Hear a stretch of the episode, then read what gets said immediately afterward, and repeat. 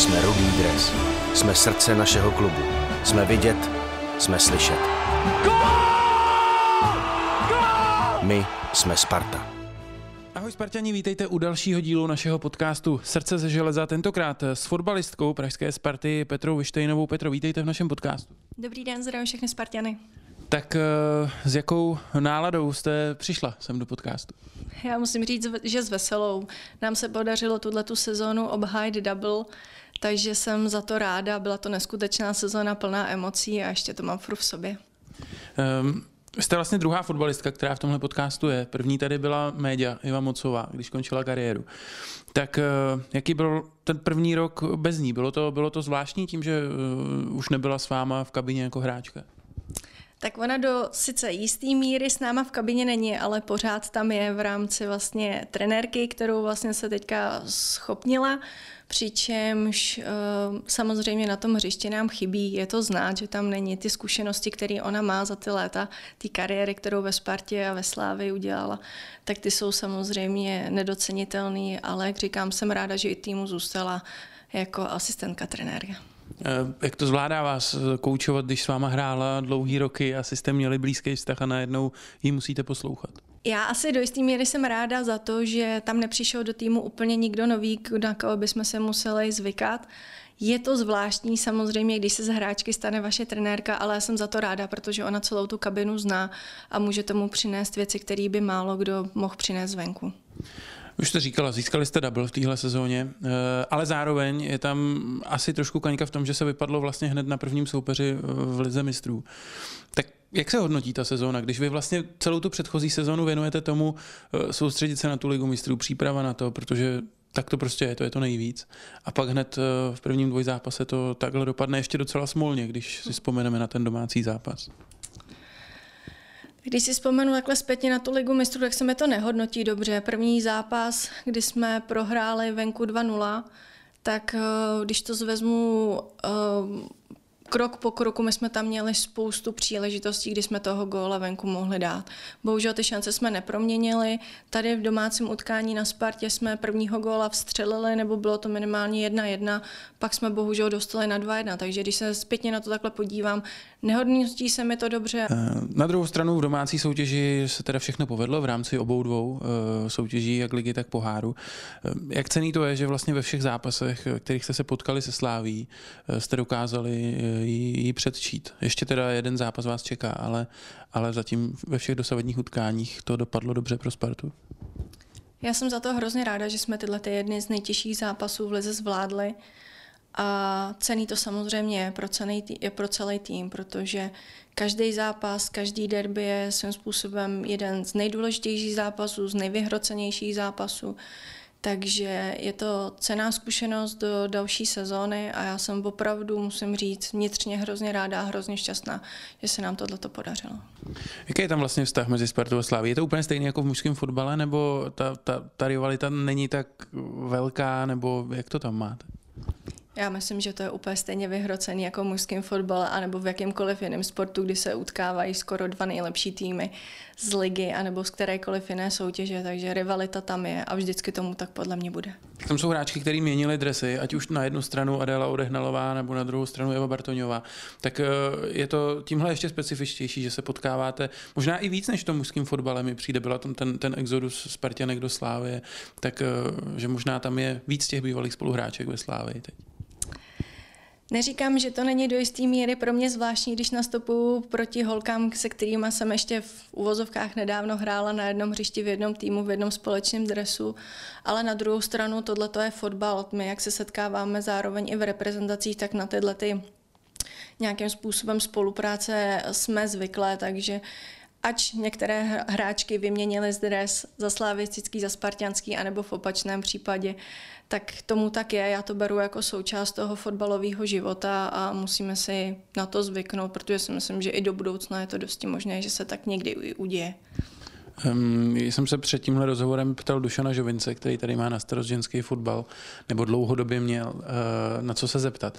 A on říkal, že vy jste jako jedna z nejpostivějších hráček, která vždycky byla možná trošku ve stínu těch eh, jakoby výraznějších, eh, hvězdnějších spoluhráček. A tuhle sezónu, že už jste to vy, kdo je jako ta tvář toho týmu a kdo je jako hodně vidět. Tak vnímáte to taky takhle, že třeba tahle sezóna pro vás osobně je nějaká odměna za tu poctivou práci z těch minulých let? Nazval to teda hezky, že jsem ve stínu. Je teda jako pravdou, asi když se jde podívat nějaký nezávislý uh, divák na zápas, že já nejsem ta z hráče, která jakoby na tom hřišti vyniká. Mně asi tahle ta jako role i do jisté míry vyhovuje, protože hraju v obranu a v mém cílem je prostě, aby náš tým neinkasoval žádný gol, ale ba naopak dál. Takže v první řadě je pro mě důležitý odbránit. A to, co je potom taková ta nadstavba, to, co já jakoby můžu tomu týmu dát dopředu, tak je pravdou, že v této sezóně se mi to dařilo nějakým způsobem pomoct tomu, ale musím za to poděkovat hlavně svoji spoluhráčce, která hraje vlastně přede mnou, krajního záložníka a je to Kylie Strom, protože díky hlavně ní můžu dávat hral holkám na hřišti tyhle ty výkony a předvádět to, co teď momentálně tak nějak předvádím. Eh, říkáte, že jste třeba nevýrazná při zápasech, ale teda minimálně, když ničím jiným, tak těma vlasama a tím účesem rozhodně nejste. Tak eh, samozřejmě pro posluchače podcastu, kteří to neví, tak máte dlouhou bujnou kudrnatou hřívu, tak jak se s tím hraje? Nekazí to trošku výkon při zápase? Nebo nekomplikuje? Doufám, že ne, nebo nemám rozhodně ten pocit. Tohle tu hřívu, kterou mám na hlavě, tak eh, se vždycky hodím do vohonu, dám si ho do colíku a při zápase už to nějakým způsobem nevnímám. Horší je, když samozřejmě začne pršet a tohle ta hříva zmokne, takže mám o trošku asi těžší hlavu, ale nemyslím si, že by mě to nějakým způsobem ubíralo na výkonu. Um, a teď je to taková, nevím, jestli úplně korektní otázka, jo, ale dá se udržet to, že člověk chce být jako holka, pěkná a, a, a, a tak, a zároveň hrát fotbal a, a být prostě, mít velký svaly, mít spoustu modřin a tak. Jde to dohromady? Těžká otázka. Myslím si, že to dohromady jde, protože ten sport, ať už fotbal nebo jakýkoliv jiný, vám dopomáhá k tomu, abyste si tu fyzičku, kondici, tu, stav, tu stavbu toho těla nějakým způsobem udržoval. To samozřejmě, nebo druhá strana věci je tak, že když samozřejmě zatěžujete jednu část těla, samozřejmě, tak je více osvalena, ale na druhou stranu to k tomu sportu patří a kdybych chtěla dělat modeling, tak já ho asi zrovna dělat nemůžu, ale tak na to je na tom výběru ty dané hráčky, jestli chce dělat sport a v tohle to tomu prostě podstoupí to tělo, anebo si vybere něco jiného. Já mám totiž trošku subjektivně pocit, že se to posouvá, že když se podívám na ženský fotbal z 80. z 90. let, což teda nemyslím na ten český, ten, ten neznám, ale na ten světový, tak ty fotbalistky prostě nějakým způsobem vypadaly víc jako chlapy. A teď mi to přijde, že už jsou to prostě holky, že to je trošku někam posunutý jinam. A já teda za sebe jako mám pocit, že u spousty diváků to tomu sportu pomáhá, protože se prostě eh, k tomu přistupuje s méně předsudkama. Je to tak? Změnilo se to tímhle směrem? Tak kdybych na tom hřišti nehrála šla bych se samozřejmě podívat eh, v rámci když se převtělím do pána nebo nějakého kluka, který se jde podívat na ženský fotbal, tak určitě by mě první věc zaujala ta, jestli tam běhají nějaké hezké holčiny s pěknýma tělama a do toho umějí hrát fotbal, takže určitě by to byla jedna z těch věcí, která by mě zaujala. Na druhou stranu ano, asi máte pravdu, každá ta hráčka se chce na tom hřišti cítit dobře a to, že jí nějakým způsobem ten vzhled jej k tomu dopomůže, ať že se namaluje nebo udělá něco pro to, aby byla trošičku na tom hřišti hezčí, tak se potom může cítit i líp lépe odehrát zápas. Ehm, líp se asi můžete cítit i díky tomu, nebo v minulosti jste mohla, že jste uh, využila pomoci mentálního kouče. Um, jak to probíhalo? Jak to vám pomohlo konkrétně? Ne? Na jakých věcech třeba při zápase to teď pocitujete? Tak uh, Konkrétně, když to převedu na jeden příklad, který uh, mám v sobě i víceméně do dneška, je ten, že pokud udělám nějakou chybu na hřišti, tak si ji snažím co nejrychleji hodit za hlavu. Byly doby, kdy já jsem mohla udělat chybu v páté minutě a nesla jsem si to zbývajících 85 minut. Ale teď vím, díky tomu, že jsem měla možnost si prokomunikovat tyhle ty věci tady se specialistama, tak tyhle ty věci rychle zapomínám, poučím se z nich a snažím se jich vyvarovat v dalším zbytku toho utkání. Takže to byla jedna z těch věcí, která mi hodně na tom hřišti pomohla. Čím to bylo, že jste využila tu pomoc mentálního trenéra, protože není to úplně obvyklá věc, tak eh, zajímá mě ten motiv, jestli to šlo eh, od vás zevnitř, jestli jste si říkala, že tohle potřebujete, nebo jestli přišel nějaký motiv zvenčí tehdy. Je pravdou, že jsem se uh, o tom bavila se spoustu lidma, nicméně sama jsem se bohužel k tomu laicky řečeno nedokopala něco takovouhle pomoc vyhledat, ale zaplet pámbu za to a jsem za to ráda. Myslím si, že jsem ještě té dotyčné osobě a to Hansa Výmolový, naší jezdních z technických vedoucí, nepoděkovala za to, že mi tuhle tu možnost eh, dala setkat se s tímhletím mentálním koučem která mi vyloženě, musím říct, opravdu na tom hřišti pomohla. Takže um, u toho ženského fotbalu je to takový specifický, dá se to dokonce snad možná i procentuálně nějakým způsobem vyjádřit, že na tom ženském fotbale nejvíce dělá hlava, tak jak ta hráčka má momentálně nastavenou hlavu, tak jak se na tom hřišti cítí. U chlapů samozřejmě je to z větší části fyzička, technika a ostatní tyhle ty parametry, ale u nás opravdu u holek a musím říct, že u mě kort prostě ten výkon dělá hlava, jaký mám v tu chvíli nastavenou. Um, vy nejste profesionálka, uh, jako všechny český fotbalistky, nebo většina z nich. Tak uh, co děláte takhle? Čím se živíte a co děláte, když nehrajete fotbal? Tak papírově sice profesionálka asi jsem, nebo doufám, že jsem, ale každopádně, tak jak říkáte, nemám to tak, že bych se tím živila. Já dělám na plný úvazek na fotbalové asociaci, takže jsem vlastně u toho sportu, za což jsem strašně ráda a vlastně moje práce je mi koníčkem a můj koníček jako fotbal je mi vlastně prací svým způsobem. Takže jsem šťastná, že vlastně můžu dělat jednu věc v jednom fotbale, v jednom sportu, která mě živí.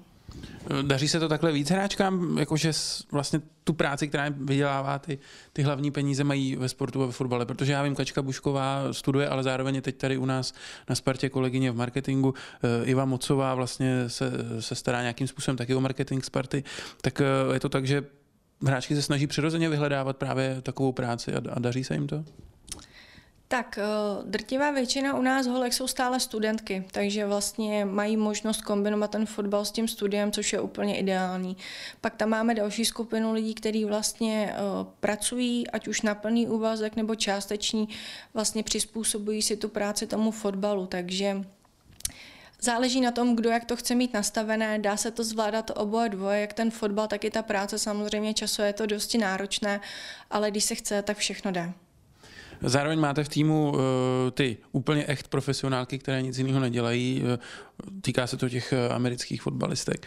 Tak jak to jde dohromady? Jak, vlastně, jak velká výhoda to pro ně je, to, že se můžou věnovat jenom fotbalu oproti vám, které děláte i něco jiného? Tak výhoda je to pro ně velká. Tomu zase musím říct, že oni mají vlastně o dva tréninky navíc do polední fázy než my. Holky, které vlastně pracují, mají možnost v tom volném čase se věnovat sami sobě, ať už regenerace nebo nějakým individuálním tréninkům. Mají více obecně čas na sebe v rámci nějakých kolektivních jiných sportů nebo jakoby jiného využití. Takže samozřejmě, jakožto mě, která ráno vstane do práce okolo půl sedmé, od půl osmí jsem v práci, jsem tam do těch pěti, odcházím potom na trénink, tak toho času pro moji osobu a pro nějakou individuální potom práci tolika nezbývá, ale jak říkám, dá se to, dá se to krásně zvládat, dá se to kombinovat, ale je pravdou, že tyhle ty holky, vlastně američanky, které jsou tady opravdu jenom kvůli tomu fotbalu, tak mají oproti nám velkou výhodu. Já z nich vlastně ze všech mám pocit, že jsou to jako typické američanky, že mají strašně pozitivní přístup k životu, ať už Megan Dorsey, Kylie Strom nebo Christina Burkenroth. Tak je to tak, eh, přinášejí oni do kabiny přesně nějakou trošku jinou náturu, která možná tomu týmu tímhle pomáhá? S těma s váma musím souhlasit, je to tak. Já sama jsem nikdy neměla možnost se setkat vlastně s takhle typ, jakoby typickou američankou, neměla jsem možnost s ní strávit více času, ale čím více opravdu poznávám, tím mě konkrétně to opravdu jako překvapuje, jak oni neskutečně pozitivně nalazené jsou. Já sama kolikrát eh, se přistihnu toho, že opravdu negativně přemýšlím na některýma věcma a když se potom s těma holčinama bavím, o konkrétních věcech, ať už na hřišti, anebo klidně i věcech mimo hřiště, tak musím říct, že oni opravdu na všechno mají pozitivní nadhled. Ehm, ještě jedna věc k tomu eh, profesionalismu ženského fotbalu. Dovedete si představit, že by to fakt bylo to hlavní, co by vás živilo, že by, eh, ale zároveň by přišly ty věci, které jsou s tím spojené. To znamená mnohem větší očekávání fanoušků, mnohem větší tlak médií a tak. Eh, chtěla byste žít v tomhle sportu, v jakým, já nevím, třeba žila nebo žijou třeba biatlonistky jako Gabriela Koukalová, která o tom v posledních měsících hodně mluvila o, o těchto tlacích. Dovedete si představit, že by něco takového bylo na ženský fotbal?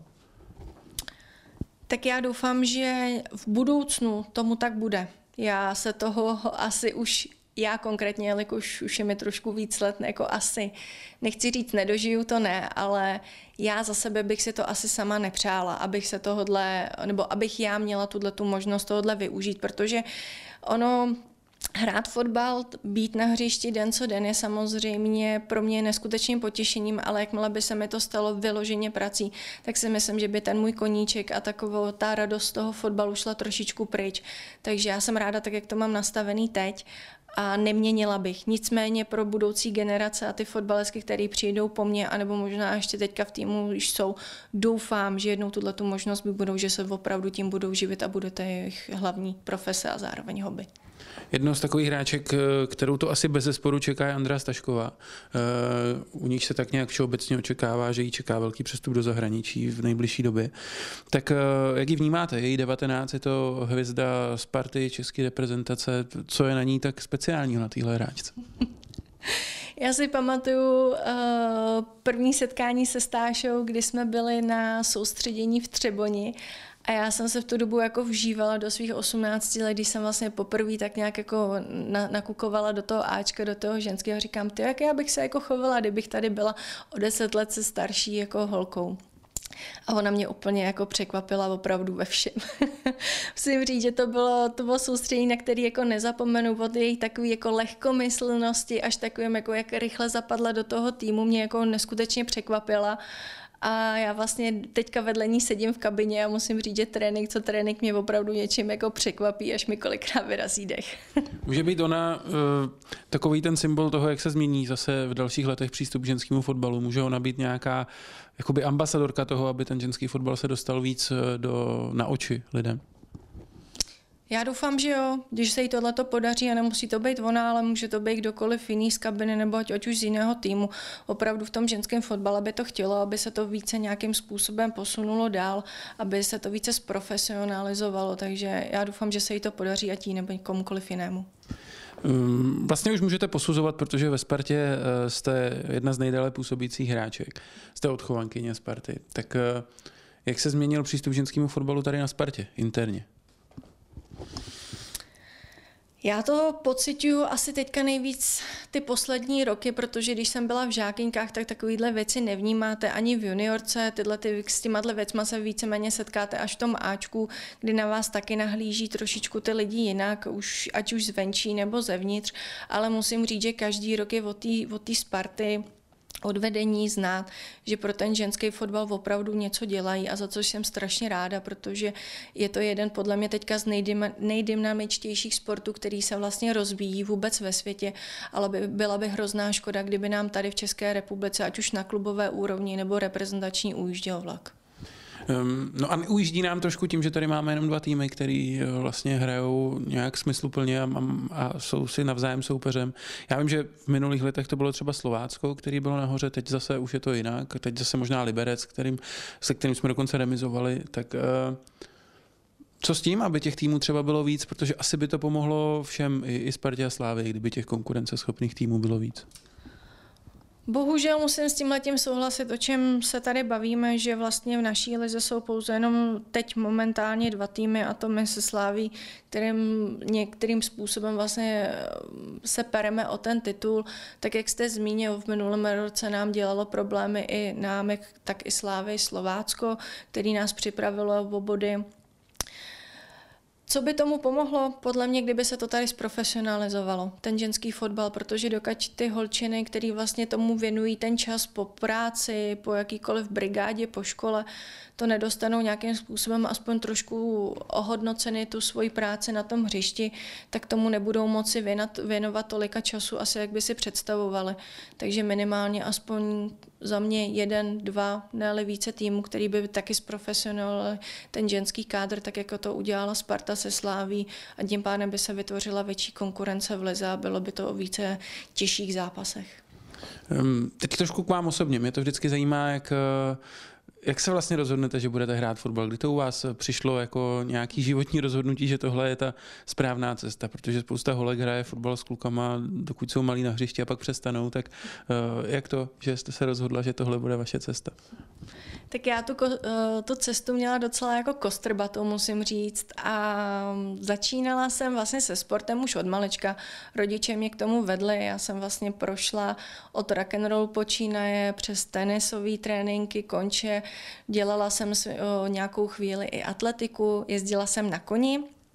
A tenkrát, když jsem právě měla tuhle tu možnost výuky jízdy na koni, tak jsme se přestěhovali s taťkou, bylo to nějak, myslím, na základní škole na prvním stupni a za naším barákem bylo fotbalové hřiště. Nevím, jestli táta tenkrát o tom věděl nebo nevěděl, ale samozřejmě přišla jsem ze školy domů, hodila jsem tašku a běžela jsem rychle na hřiště, kde jsme si s klukama klopali na bránu.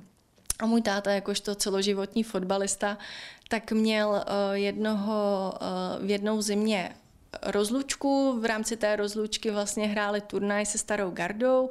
Tenkrát tam byl ještě Petr Rada, Honza Fiala, se kterými se taťka zná. A já při jednom tom zápasu po skončení jsem se tam kopala na bránu. A táto, za tátou přišli právě Honza s tím, s Petrem a říkají, ty hele, jako nechtěl bys jako tu svoji holčinu jako dát na fotbal a táto, no, možná si to jako jo, podle mě, do, do, myslím si, že do té doby ho to ani jako nenapadlo, jestli bych já, jakožto jeho dcera, vlastně mohla hrát fotbal. A tak jednoho hezkýho dne táta za mnou přišel, zeptal se mě, jestli bych teda jako nechtěla zkusit hrát fotbal, jestli si to nechci vyzkoušet, když si tak jako chodím ve volné chvíli kopnou na bránu s klukama a říkám, tak jo, tak jsme se jednoho dne sebrali, jeli jsme dolů do Holešovic na trénink, přijeli jsme tam samozřejmě pozdě, celou tu dobu se tam hrál jenom fotbálek, takže jsem si s holkama zahrála a po skončení tohohle tréninku sedím tak v kabině a říkám si, tyjo, jako se jsem jako něco odehrála, já vlastně ale nevím ani v jakém týmu jsem. A tak jsem se zeptala spoluhráče, říkám, no řeknete mi, v jakém týmu jsem, teda mě koukala, kdybych samozřejmě spadla z Višně, říká, no ve Spartě. Takže takovýhle byly moje začátky, kdy jsem vlastně ani sama nevěděla, do jakého týmu jdu, na jaký trénink a takhle jsem začala. Eh, jak je to těžký, nebo jak to bylo těžké v té vaší době se propracovat až do toho Ačka a, a, a vydržet u toho fotbalu? tak u mě a myslím si, že u každého fotbalisty má každý ty dobrý i špatný chvíle. Já jsem měla Začínala jsem ve svých 12 letech s fotbalem, což je relativně pozdě, ale na druhou stranu jsem měla dobrou průpravu z atletiky, takže mi to vlastně nedělalo nějaký problémy. Um, Měla jsem dokonce i nedávno takový období, kdy jsem si říkala, jestli mi to všechno za to jako stojí, za tuhle tu dřinu, za ten čas, co tomu vlastně obětuju. Ale já bych, i když se teďka na to podívám zpětně, tak to k tomu prostě patří i ty lepší, ty, ty špatné chvíle a já bych neměnila. Ehm, vy máte 157 cm, je to tak? Tak je to Takhle, asi to není úplně moc, ale je to na, na ženský fotbal akorát, nebo, nebo je to prostě málo a, a musela jste to někdy eh, tyhle, tohle vysvětlovat, že i, i při téhle výšce to zvládáte? tak mě ta výška nedělá na hřišti problém. Já mám uh, sokyni, která hraje ve Slavii a to je dokonce menší než já, Péťa Divišová a ty to evidentně taky nedělá problémy. Nicméně samozřejmě, když teda jako jo, někdo vidí moji postavu, řekne si, jo, teda tak jako hraje fotbal a co jako za ten post hraješ? A já mu říkám, no obránce nebo kolikrát ty stopera, tak teprve přijdou takový ty otazníky, jak je to možné se tvojí, s tvojí postavou, když jsi tak malá. Ale já mám um, tu výhodu toho, že mám docela dobrý odraz, takže sice tu svoji nevýhodu v té mé vejšce dokážu nějakým způsobem aspoň kompenzovat tím výskokem, takže mi nedělá problémy v obraně, tak jak mi jsem tenkrát napsal Dušan na fotbalových uh, stránkách Sparty přehlavečkovat i hráčku, která je o dvě hlavy vyšší než já. um. Je vám 28, tak eh, jaký je cíl v kariéře? Máte třeba ještě nějaký fotbalový sen, jako že by to třeba směřoval do zahraničí, nebo, nebo jaký máte plán? Tak se zahraničím jsem koketovala s tou myšlenkou, že bych někdy šla asi, když jsem byla mladší, teď už takový cíle nemám. Každopádně, co se týče cíl, cílů mých tady ve Spartě, tak samozřejmě další roky bych minimálně chtěla zase vyhrát ten double. Co se týče eh, reprezentace, tam bych se chtěla dostat na světový šampionát. A tak, jak jsme zmínili i tu ligu mistrů, tak tam by se mi samozřejmě líbilo, kdyby se nám podařilo přejít tak, jak se to podařilo Slávě do čtvrtfinále ligy mistrů. Ještě jedna věc eh, osobní, taková blbůstka, ale když jsem se ptal právě kolegyně Kačky Buškový, která je zároveň vaše spoluhráčka, na co se ptá, tak ona říkala, že se musím zeptat na Marvely, že jste nějak obří milovnice prostě univerza Marvel a, a že o tom všude mluvíte a tak, tak jak to je? Je to pravdou. Já musím za tohle asi poděkovat svýmu příteli, který mě do tohohle světa nějakým způsobem vtáhnul, protože to, co dokázal to, co dokázali vlastně natočit za filmy Marvelovky, já je prostě úplně žeru a musím říct, že jakákoliv Marvelovka vyjde, tak my musíme prostě během měsíce, dvou to vidět. Já jsem už opravdu jak v tom, na tom smyslu na to nemocná, jsem na tom zatížená. Je to prostě taková pohádka pro dospělé a já se za to nestydím, mám to ráda. Eh, my tenhle podcast vydáváme eh, v den, kdy začíná mistrovství světa žen, tak eh, jaký vlastně máte vztah k ženskému fotbalu jako divačka? Je to něco, co si zapnete v televizi, na co, na co vás baví koukat, nebo koukáte třeba na mužský fotbal radši? Jak to máte? Tak je pravdou, že toho ženského fotbalu se v televizi stolika nevysílá, když to srovnám samozřejmě s tím mužským fotbalem, ten mužský fotbal sleduju samozřejmě, dá se říct každý zápas party, když tady nemůžu být přítomna, tak se podívám aspoň minimálně na tom zpětně. Teď, když se vysílalo uh, finále ligy mistrů uh, Lyon proti uh, Barceloně, tak to jsem sledovala celé protože to byl neskutečný zápas a musím říct, že když to tak člověk eh, takhle sleduje, tak úplně vidí, jaký rozdíl mezi námi a těma zahraničními týmy je, ale zároveň mě udivuje, jak se ten ženský fotbal na této topové úrovni opravdu blíží už tomu mužskému fotbalu. Hm, teď vlastně celý to mistrovství bude vysílat ČT Sport, což je asi taky posun, protože jasně dřív se to dalo naladit na Eurosportu, ale neměl to prostě každý divák doma. Uh, ukazuje to zase na to, že ten ženský fotbal, jak jste říkala, se rozvíjí, že to je fakt dynamický sport v tuhle dobu. Je tomu tak, já jsem za to opravdu ráda, protože se to dostane do většího podvědomí těch lidí, kteří vlastně možná ještě někteří do dnešního dne to můžou trošičku odsuzovat, ale čím více propagace toho ženského fotbalu bude, tak tím lépe pro nás. Máte nějaký vzor v ženském fotbale, nějakou fotbalistku, která, která je váš idol? V ženském fotbale nemám idol, měla jsem idole v mužském fotbale, nevím, jestli teď ještě momentálně aktivním fotbalistou, pevně v to doufám, ale to bývalý fotbalista Sparty a to Zdeněk Pospěch. Dobře, tak jo. Tak díky moc za tenhle rozhovor, ať se vám daří eh, v další kariéře i ve všem, co budete v životě dělat. Tak eh, mějte se fajn. Děkuji za pozvání. A vy se taky mějte fajn a fanděte Spartě. Jsme Rudý dres. Jsme srdce našeho klubu. Jsme vidět, jsme slyšet. My jsme Sparta.